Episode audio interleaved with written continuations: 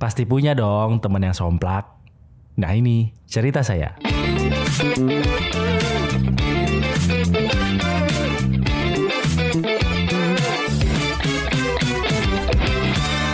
Selamat datang di podcast Jamen Jagoan Komen bersama saya Kris Widianto, seorang generasi 90-an dan juga seorang rakyat jelata. Apa kabarnya pasukan Jamen? Semoga dalam keadaan sehat, berkah, dan bahagia. Nah, di episode ini saya yakin sekali, sebelum mulai cerita ya, saya yakin sekali teman-teman pasukan Jamen minimum pasti punya satu teman yang somplak. Sepanjang hidup setidaknya satu aja yang somplak di jenjang apa pun itu. Dan kayaknya memang orang-orang somplak ini itu dikirim Tuhan itu untuk menceriakan hari-hari kita aja gitu. Kadang-kadang uh, bikin ketawa gitu ya kadang-kadang menghibur tapi nggak jarang kadang-kadang bikin adrenalin jadi jadi naik gitu. Kadang-kadang bikin panik. Nah pokoknya kelakuannya somplak bener deh gitu ya. Nah ini kisah teman-teman somplak saya nih. Nah kalau ada kesamaan tokoh ataupun cerita itu tidak disengaja ya. Dan ini ber berbagai jenjang. Ini berbagai jenjang di kehidupan saya. Kita awali dulu dari SD. Kenapa? Karena saya nggak terlalu banyak memori tentang TK. Jadi kita mulai dari SD aja ya, yang mulai agak gedean sedikit. Nah, saya punya teman, namanya tuh Fernando. Nah, siapa kalau misalnya Fernando dengar, ini cerita tentang uh, dirimu ya. Fernando ini punya trademark waktu di SD itu. Jadi orang yang iseng, iseng ya, bukan nakal. Beda. Jadi kalau nakal kan lebih cenderung anarkis ya, kriminal mungkin gitu. Tapi ini iseng aja, jadi riang, iseng. Cuman isengnya kadang bikin ketawa. Nah pernah suatu ketika, ini temen somplak saya uh, partuan ya. Ini tuh pernah sekolah itu pulang, terus pulang bareng gitu kan. Jadi anak-anak biasa lah ya, yang jalannya searah, gerombolan gitu jalan bareng. Nah kemudian kami melewati sebuah rumah tuh gede banget dua lantai mungkin ya kalau yang saya nggak salah ingat tetapi dia tuh nggak punya tetangga jadi kiri kanan belakangnya itu masih tanah kosong masih kafling kosong gitu jadi cuma sendirian berdiri di tengah gitu kemudian pada saat itu di zaman SD itu lagi heboh hebohnya petasan korek Nah, kalau di Blitar namanya petasan jazz yang kalau dinyalain cukup digesekkan ke kotak korek api itu ya, tahu kan ya? Kotak korek api yang bukan yang gas. Nah, di gitu terus dilempar dar gitu. Dulu suka untuk nakut-nakutin orang nakut-nakutin cewek gitu. Bahkan kadang iseng ada motor lewat dilemparin itu kan paniknya. Nah dia itu tanpa kita tahu ternyata dia bawa petasan itu. Tiba-tiba di depan rumah gede itu dia nyala itu petasan cus. Terus kemudian kayaknya dia baru mikir ini saya buang ke mana ya? Jadi dia nyalain dulu ya kan? Jadi emang somplaknya di situ tuh bertindak tanpa berpikir, dinyalain aja dulu, just gitu. Terus sepersekian detik, dia ngelihat itu petasan terus bingung. Kayak di otaknya itu berpikir, ini saya lempar ke mana ya? Kemudian tanpa tanpa kita itu mungkin menyetujui ya dia mau buang ke mana atau menanyakan pendapat tentu tidak mungkin ya karena eh ini dibuang ke mana ya enaknya apa ke sana? Dar itu kan keburu meledak. Jadi dengan uh, waktu yang pendek itu dan kesomplakan otaknya dia buanglah itu jauh-jauh ke atas uh, melewati pagar dari rumah gede itu. Wuh, gitu kan? Dia lempar ke sana terus dia teriak kabur gitu kan. Saya sama teman-teman sih langsung udah gila nih orang kita lari terus kata si Fernando jangan lihat belakang, jangan lihat belakang, jangan lihat belakang gitu kita lari sekenceng-kencengnya dan beberapa detik kemudian meledak dar gitu kan. Kita lari lari lari lari terus sembunyi di balik tembok. Jadi ada tembok. Terus kita ngintip. keluarlah itu ART dan kayaknya uh, supir atau pekerja kebunnya itu keluar tengak tengok tengak tengok kayak nyari pelakunya siapa nih ngelemparin petasan ke rumah nih suaranya lumayan soalnya ya walaupun kecil tapi kan lumayan bikin kaget ya kan Justru kita langsung pulang udah gila nih Fernando nih. Terus besok-besok kita nggak berani lagi lewat situ dulu. kita muter cari jalan lain kalau mau pulang. Nah itulah salah satu contoh ke kebodohan ya, kesomplakan dari teman SD saya ini Fernando nih. Nah ini masih teman SD, cuman somplaknya ini agak berpendidikan. Ya ini part 2 ya. Ada beberapa cerita. Ini agak berpendidikan nih. Nah, ini cukup menarik. Jadi, kami anak, -anak SD uh, itu kan dulu suka banget main badminton.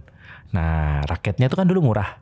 Ya, bukan bukan sekarang bukan dulu murah sekarang mahal. Enggak tapi ada kan raket-raket murah yang belinya di toko fotokopi. Nah di toko fotokopi itu kepalingan lima belas ribu dua puluh ribu tuh udah dapat tuh satu satu raket. Atau bahkan sepasang raket dengan satu kok gitu. Jadi sepertinya raket ini memang hanya ditujukan kepada uh, anak-anak kecil gitu. Karena kalau dipakai orang dewasa kayaknya sekali sekali pukul smash wush gitu langsung impoten gitu raketnya. Jadi sepertinya memang uh, untuk anak-anak nih ya raket-raket murah. Nah problemnya kalau main badminton kan nggak mungkin raket doang. Harus ada koknya dong. Koknya ini nih yang ternyata kalau murah bermasalah kalau raket murah masih dimaafin, paling kan letoy atau misalnya uh, senarnya kurang kenceng, nggak apa-apa. Yang penting bisa buat nepok. Tapi kok murah ini ternyata berpengaruh terhadap profesionalitas dari dari permainan badminton kami ini.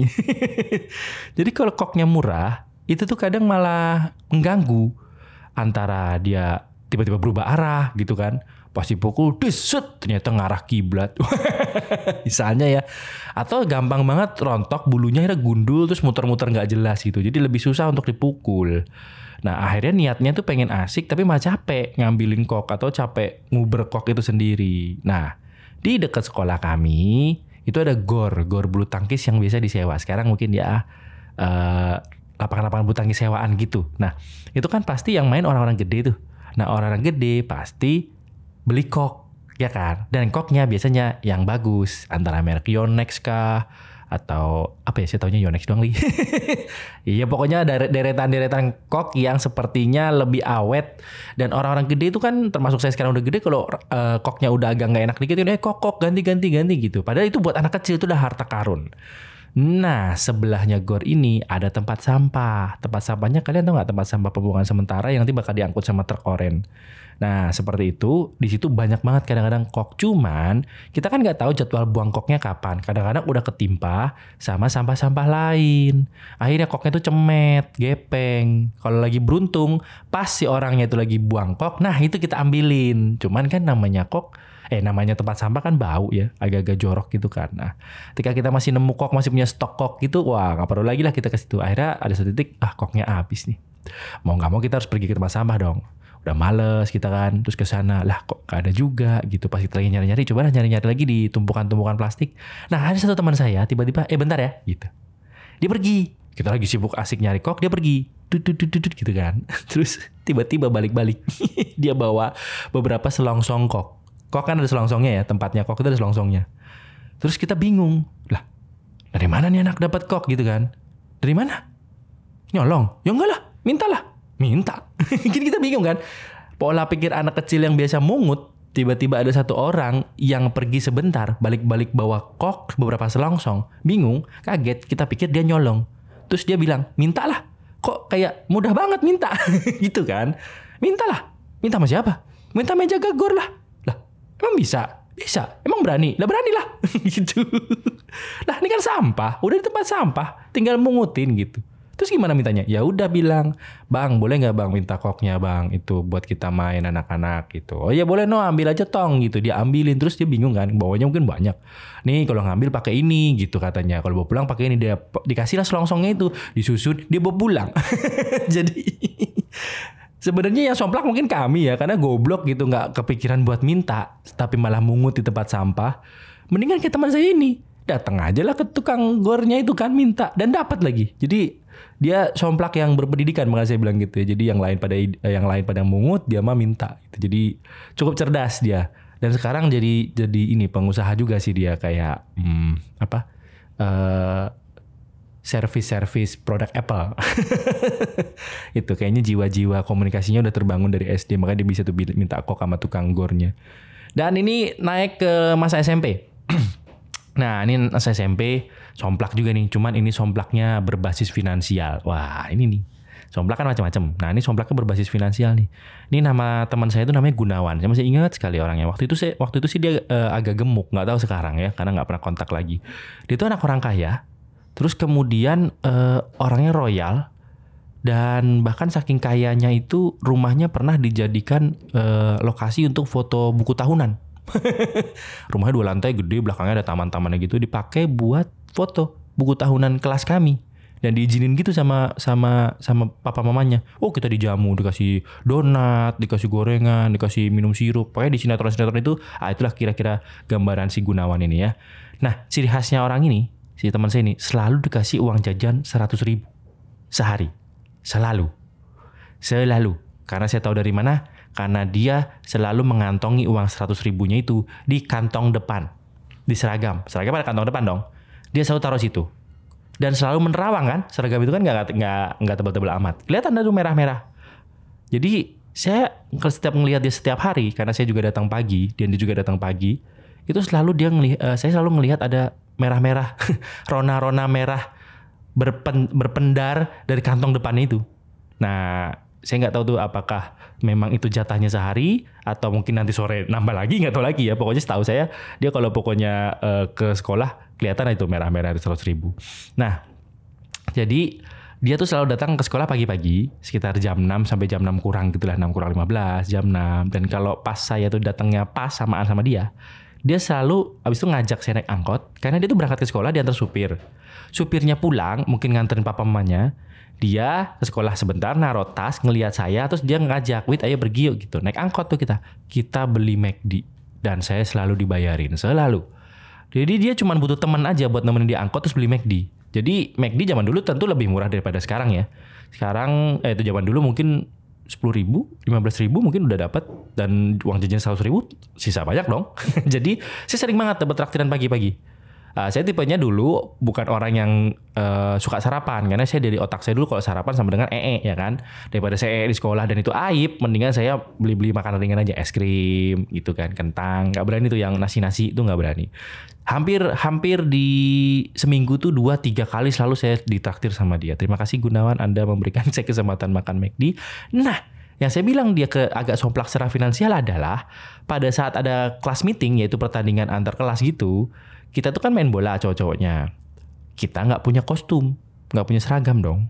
Terus si Gunawan ini keke, kita harus pakai seragam dong. Nanti yang bikin kita sama eh beda sama yang kelas lain gimana? Terus orang lain, anak-anak lain pada nggak setuju karena memang uangnya nggak mungkin buat beli seragam. Akhirnya dia ngajak saya pulang sekolah, wit ikut yuk gitu. Ke mana? Udah ikut aja. Terus kami ke pasar. Ke pasar yang isinya alat olahraga banyak gitu lah ya. Terus tiba-tiba kami dibelikan. Udah anak-anak cowok ada berapa? ada sekian belas udah beli deh Mas minta mas, ada berapa? Ini pokoknya ada yang isinya 12, ada isinya 16 gitu. Jadi kita beli yang isinya beberapa belas, udah baju sama celana, udah ada nomor punggungnya cuman gak ada namanya. Tiba-tiba besok pas mau tanding, wah kita udah siap-siap. Nih baju nih baju, yuk pakai pakai pakai pakai. Lah kita baju tiba-tiba kita jadi punya seragam. jadi uh, harusnya seragamnya tuh depannya ada tulisan Gunawan ya. Kayak kalau seragam seragam bola kan kalau sponsorshipnya yang paling gede kan ditulis di depan. Harusnya dia nama dia tuh jadi di paling depan. Dan pertanyaan saya saya nggak tahu tuh dia punya duit dari mana? Tiba-tiba ada aja duit. Pada saat itu mungkin 500 ribuan dan itu cukup banyak ya untuk membeli berapa seragam. Nah itulah contoh somplak secara finansial ya ya somplak-somplak crazy rich pada saat itu. Uh, terima kasih Gunawan ya. Nah ini SMA naik ke masa SMA cerita SMA nah ini ceritanya tuh somplak-somplak pikun. Jadi saya itu punya geng. Nah di dalam geng itu ada yang namanya tuh Arum ya. Panggilannya Arum perempuan. Di sekolah tuh ketika lagi segeng gitu uh, kita ngobrol-ngobrol tadi itu tadi itu gitu kan. Kita lagi ngomongin tentang cilot. Nah cilot itu kalau di Blitar tuh kayak cilok. Jadi ada tahu ada sambal kacangnya ada sausnya gitu-gitu ya. Sebutannya cilot. Nah cuman di Blitar itu eh, nggak uh, banyak yang enak gitu. Kita lagi diskusi. Kita lagi ngobrolin mana cilot yang paling enak gitu kan. Eh yang di sini? Enggak yang di sini. Gitu pakai bahasa Jawa tentunya. Terus si Arum ini nyeletuk. Cilot enak tuh dekat rumahku tahu? Gitu katanya. Nggak jauh lah dari rumahku gitu. Ntar pulang sekolah ke sana aja. Wah hidden gems dan. Ya, jadi kita mikir wah ada cilot baru nih varian baru nih katanya enak. Dan saya cukup percaya karena uh, Arum ini memang suka makan. Jadi uh, saya mikir kayaknya cukup uh, representatif ya kan hobinya dengan uh, literaturnya dia terhadap percilot-cilotan ini sepertinya agak-agak relevan gitu. Ya udah akhirnya semangat nih kita sekolah habis kita bilang wah pulang nongkrong bisa beli cilot nih dah didut dah didut gitu. Udah kebayang lah nongkrong-nongkrong anak SMA gitu kan. Nah habis itu uh, bel pulang sekolah kita naik motor saya nebeng tentu ya karena nggak punya motor saya nebeng. Terus kita bilang tuh ke Arum jadi Rum gitu ke Cilot ya? Ya ya jadi jadi jadi gitu ya udah Nah si Arum kan yang tahu tempatnya kita jadi road captain dong. Karena kita kan beberapa motor nih, tiga atau empat motor gitu. Jadi rombongan. Dia jadiin kita jadiin dia road captain karena paling depan. Oke kita ikutin tuh. Yo yo jalan jalan jalan. Kita ikutin. Nah nih no gitu kan. Tadi tuh tadi tuh terus kita mulai mulai curiga tuh. Saya kan uh, nebeng tapi saya yang gonceng ya saya nyetir. Saya bilang sama teman saya di belakang nih yang teman saya satu lagi ini kok arah arahnya dia pulang ya? Jadi katanya dekat rumahnya. Dekat rumahnya kan bukan berarti dekat sebelahan kan gitu kan. Mikir saya gitu mungkin deket itu masih harus naik motor beberapa meter atau beberapa kilo dari rumah dia. Tapi dari arah jalannya dia kita ikutin kok dia ngarah pulang? Dan tentu kita tidak punya alat komunikasi antar pengendara ini kan. Kita juga diam-diam aja nggak nyali terus nanya eh kok ke pulang? Nggak nggak kita ikutin aja. Kita mikir ah mungkin memang deket beneran deket kali. Kita positif tingginya gitu. Jadi kita ikutin kita ikutin kita ikutin kita ikutin. Nah tiba-tiba belok dia pulang ke rumah. Pulang dia ke rumah. Ngek gitu. Pagernya kebetulan nggak dibuka nggak ditutup. Jadi kebuka dia langsung masuk aja gitu. Ngeng gitu. Terus berhenti. Lah kita tiga empat motor di belakangnya kan ikut masuk. Ikut berhenti lah di rumahnya dia kan. Terus terus kita tolah toleh perasaan tadi mau kecilot kenapa jadi pulang? Masih coba positif thinking apa apa apa si Arum nih mau ganti baju dulu gitu apa mau naruh tas dulu gitu kan kita masuk, kita berhenti, dia ikut berhenti, matiin mesin, terus dia nanya, lah ngapain kalian ngikutin aku pulang? Pakai bahasa Jawa lagi. Terus dia mikir ke bahasa Jawa gini, lah cah, wih nyapa ngetotnya aku mulai, gitu kan? Kok ngetotnya aku mulai? Terus kita bingung, lah gimana? Tadi katanya mau kecil, terus jadi pulang. terus Sumpah itu awkward banget Kalian bisa bayangin gak sih kalian itu dijanjiin bakal mau ke suatu tempat sudah mulai curiga sejak awal perjalanan karena arahnya mau dia pulang, dia masuklah ke rumah, dia berhenti, kami ikut berhenti dalam rumahnya dia, terus dia nolak nolak sampai bertanya, lah kok kenapa kalian ikutin saya pulang? Aduh ma itu sumpah itu ketawa kita tuh nggak habis-habis lah tadi katanya mau ke Cilot gimana kok jadi pulang? Eh iya lupa mau ke Cilot. Ya dia bilang gitu lagi. Ayo berangkat lagi nyalain lagi motornya dia berangkat Aduh ya Allah tuh kalau diinget kocak banget sumpah. Tiba-tiba, loh kok kamu gitu pulang? Lah katanya mau cilot, di mana pulang? Oh iya ke cilot ya. Ya udah berangkat nyalain lagi hmm, terus berangkat kita kita telat-telat gitu. Ini gimana? Aduh, ya udah berangkat berangkat. Akhirnya kita berangkat. Kupikir dia menaruh tas, mau copot sepatu, ganti sendal. Lah beneran pulang ternyata. Ya Allah, tuh kocak banget dah. Nah terakhir, ini SMA juga di satu geng saya, tapi ini somplak yang terpaksa ya. Jadi saya ini kan SMA cuma punya sepeda. Jadi kadang-kadang saya berharap pada kebaikan hati teman-teman geng saya yang mau barengi saya naik motor. Di antara kami ber, geng itu bertujuh ya. Di antara bertujuh itu cuman saya yang nggak punya motor, yang lain itu pada punya. Cuman yang rumahnya searah itu nggak banyak, yang searah sama saya ya, itu nggak banyak. Jadi saya itu hanya berharap sama beberapa orang aja. Nah salah satunya itu adalah uh, namanya, ya Em. Betul, Emmy ini cewek. Jadi karena capek ya naik sepeda terus, tuh capek tahu naik sepeda terus tuh. Jadi kadang-kadang em nebeng ya gitu. Jadi uh, hari ini pulang sekolah nih siangnya, terus uh, besoknya bilang em besok nebeng ya. Nebeng itu dalam arti pergi dan pulang tentu saja ya. Nah selama ini saya nebeng dia, dia tuh motornya Supra, Supra, Supra X ya, Supra X yang zaman dulu. Jadi yang Supra X yang bareng sama Supra XX, Supra Fit, nah gitu-gitu yang yang masih masih model yang lama. Jadi teknisnya dia dari rumah itu belok dulu ke kontrakan saya, habis itu nanti ganti saya nyetir, baru kita berangkat ke sekolah. Pada suatu waktu, kenapa saya bilang nih somplak-somplak terpaksa? Pada suatu waktu dia bawa motor yang berbeda. Dia bawa motor GL Max. Tahu motor Honda GL Max? Kopling bos. nah, saya ini nggak bisa pakai motor kopling. Selama ini kan motornya bebek, motor metik belum ada, belum terlalu banyak pada situ. Dia tiba-tiba bawa GL Max, terus jejet ayo mit berangkat. Terus saya cuman ngeliatin kanan kiri. Kenapa? Aku kan nggak bisa em naik kopling, saya bilang gitu. Aku nggak, aku gak iso nyetir Ricky gitu ya wes aku aja sih nyetir kata dia gitu ya udah aku aja kan yang bawa ya allah kalian tahu nggak sih ada seorang perempuan pakai baju SMA pakainya rok pendek. Sekarang sih udah jilbaban si Emi. Dulu belum. Pakai rok pendek, ngangkang naik GL Max, gonceng laki kurus tinggi hitam kayak saya. Kalian tahu nggak sih tuh keadaannya kayak apa? Kayak ada seorang perempuan lagi bawa banci. itu saya malu sepanjang jalan kayak kan searah jalan sekolah saya itu jalannya nggak terlalu banyak. Maksudnya alternatif jalannya nggak terlalu banyak. Otomatis pasti ketahuan dan kelihatan serta bareng anak-anak sekolah lain yang searah sama sekolah saya. Ketemu teman kayak lah kok begini pemandangannya? Kayak ada anak perempuan SMA pakai rok naik GLMX gonceng laki. Ini yang laki kenapa nggak nggak yang nyetir? Kan tolol kan? Itu sepanjang hari saya tuh jadi omongan di kelas. Eh ada Emi sama bancinya. Aduh malu banget tawa aja gitu kan. Malu pak. Bu malu banget. Jadi udah kayak ada ketua geng kapak tapi lagi bawa uh, lagi bawa ajudannya tapi yang bencong. lah itulah saya. Aduh, asu asu gitu kan. Jadi uh, si Emi cuma ngeklek-ngeklek doang gitu. Mana mana mana Emi ini memang uh, keker gitu maksudnya tuh karena uh, Emi ini orang tuanya kan petani otomatis dia suka juga bantuin ke sawah gitu jadi badannya tuh sekel agak gelap memang. Terus kemudian naik GL Max gonceng saya. Aduh tuh pemandangannya ya Allah saya malu aja sepanjang jalan. Mana pulang pergi lagi kan. Kalau berangkat oke okay lah nggak terlalu banyak ketemu teman. Pas pulang pak kan bubarannya bareng. Terus kemudian ayo wait balik.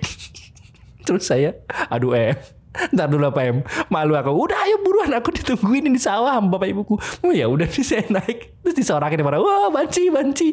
Ya malu deh saya.